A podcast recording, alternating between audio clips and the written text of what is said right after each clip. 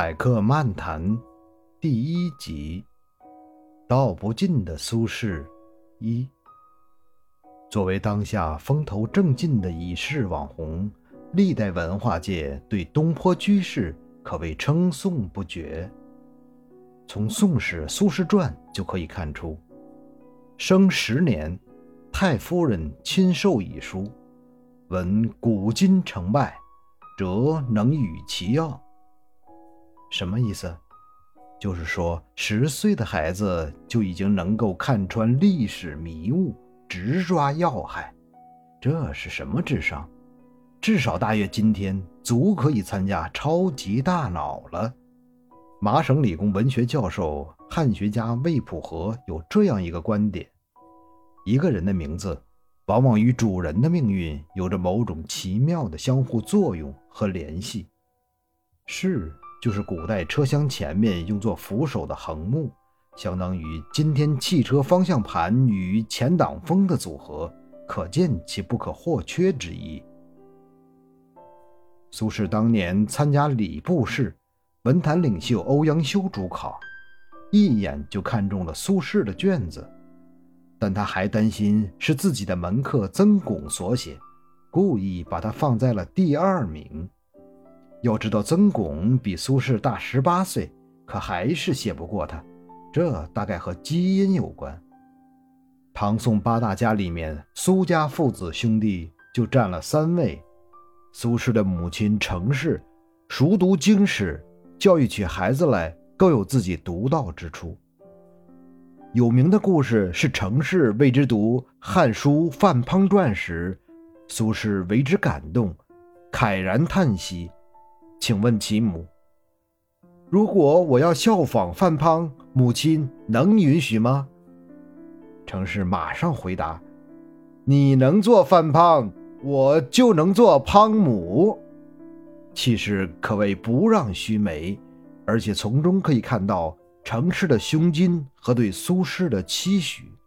这个写在《苏轼传》篇首的对话，微妙的如同预言。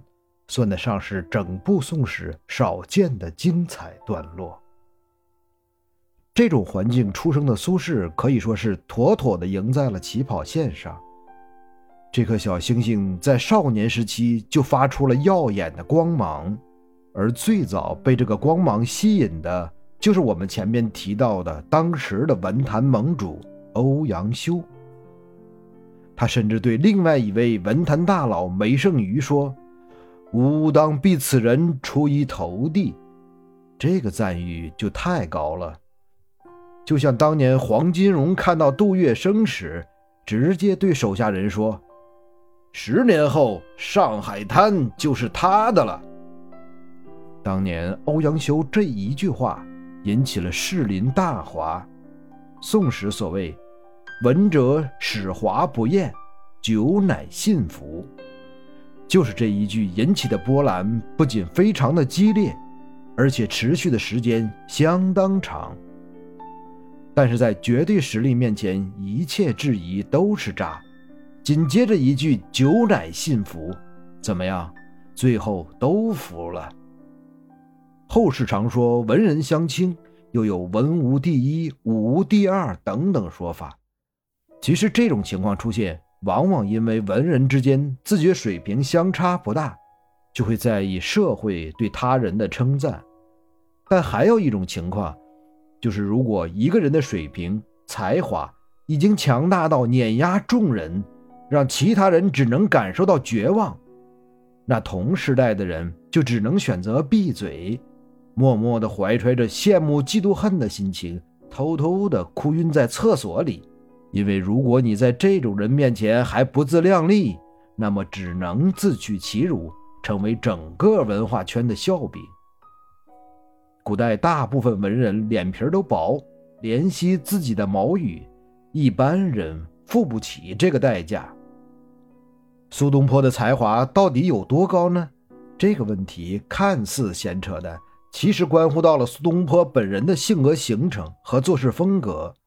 也直接验证了那句话：“性格即命运。”性格本身为他一生的际遇埋下了伏笔。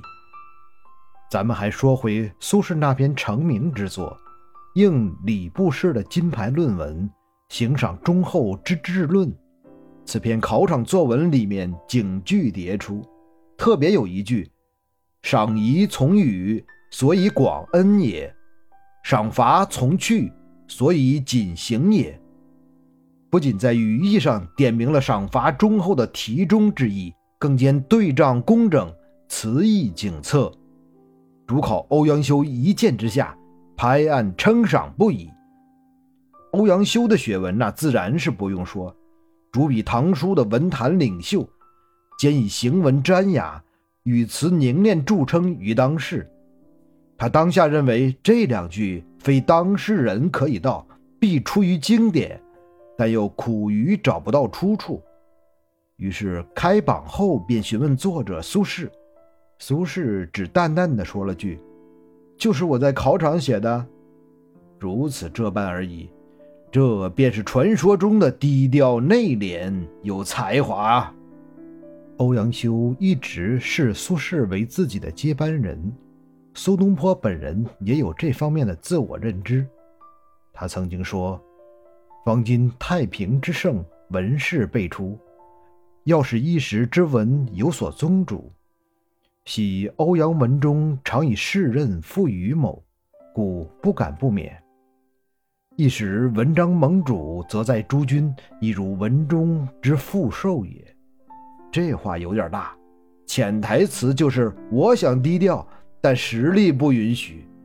因为苏轼才识兼茂，欧阳修推荐他进入宋朝的中央办公厅，皇帝要亲自面试，那成绩自不用说。自宋建朝一百多年以来，苏轼的成绩。与另外一位六十多年前的参知政事吴玉并列第一。再说说所谓小道诗词，说来很搞笑的是，我们现在很多时候关注古人，往往是因为诗词的吸引。其实这些在古代也不过是工于酒席间的浅兴之作。道理很简单。如果现实社会有一位官员懒政怠政不作为，无论诗写得多好，都不会获得好评和拥护。但即使是这个小道，也被苏轼一路打怪升级到了王者。可以说，现在凡是有文学爱好的人，随口都能背几句东坡词，诸如“大江东去，浪淘尽”。千古风流人物，长恨此身非我有，何时忘却营营？几时归去，做个闲人，对一张琴，一壶酒，一溪云。试问岭南应不好，却道此心安处是吾乡。谁怕？一蓑烟雨任平生。休言万事转头空，未转头时皆梦。更不要说明月几时有，把酒问青天。南宋胡载《调息余隐聪话》就评论：“中秋词自东坡《水调歌头》一出。”于词尽废，这个记录一直保持到现在。其实不算前后《赤壁赋》之类的千古名文，苏轼一生三千多首诗词，已足以傲视其后世大多数的诗人。清代大学者王国维在学术上成就极高，沈评一言，目无余子，独称三代以下诗人无过屈子。渊明子美、子瞻者，子瞻就是苏轼的字。古代人的字一般都是用来解释名的。我们前面说过，轼是车上做扶手的横梁。试想，当你在车上眺望远方的时候，要手扶横梁才站得住；看路的时候是很用得着的。所以呢，苏轼就字子瞻。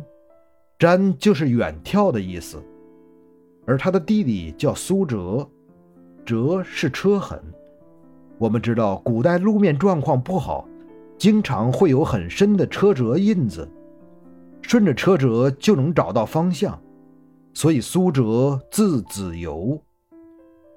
还有我们耳熟能详的三国人物曹操字孟德，操守于德统一，而张辽字文远，关羽字云长，这都是非常有意思的。对自己的文学成就，苏轼有着自己的自信。他曾经说：“乌文如万湖泉源，不择地皆可出。”在平地滔滔汩汩，虽一日千里无难；及其与山石曲折，随物复行而不可知也。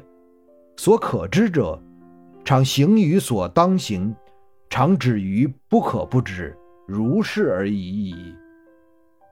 正如张岱说的：“天才少年，文章都在天上，抬眼就能拿下来，一抬头，文章就写完了。”看苏轼自己这段自述，我们就能够想象到，他那种信笔书意、千变万化、姿态横生。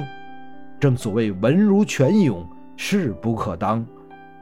但也因为年少才高、成名早，又得遇名师，真正是一帆风顺，所以往往是直抒胸臆，无所忌惮。对这一点，苏轼也有认识。他说。余性不甚语言，于人无亲疏，有所不尽，如如物不下，必吐出乃矣。这似乎为苏东坡后来的遭遇留下了一个鲜明的注解。无论是林语堂先生的《苏东坡传》，还是余秋雨先生的《苏东坡突围》等等，大家往往把苏轼后来的遭遇都概括为两点：第一，才高多技。惨遭陷害，第二，党争排挤，屡遭放逐。但其实这些都是表象，真正为苏东坡铺就后半生苦难之路的原因，绝非如此简单。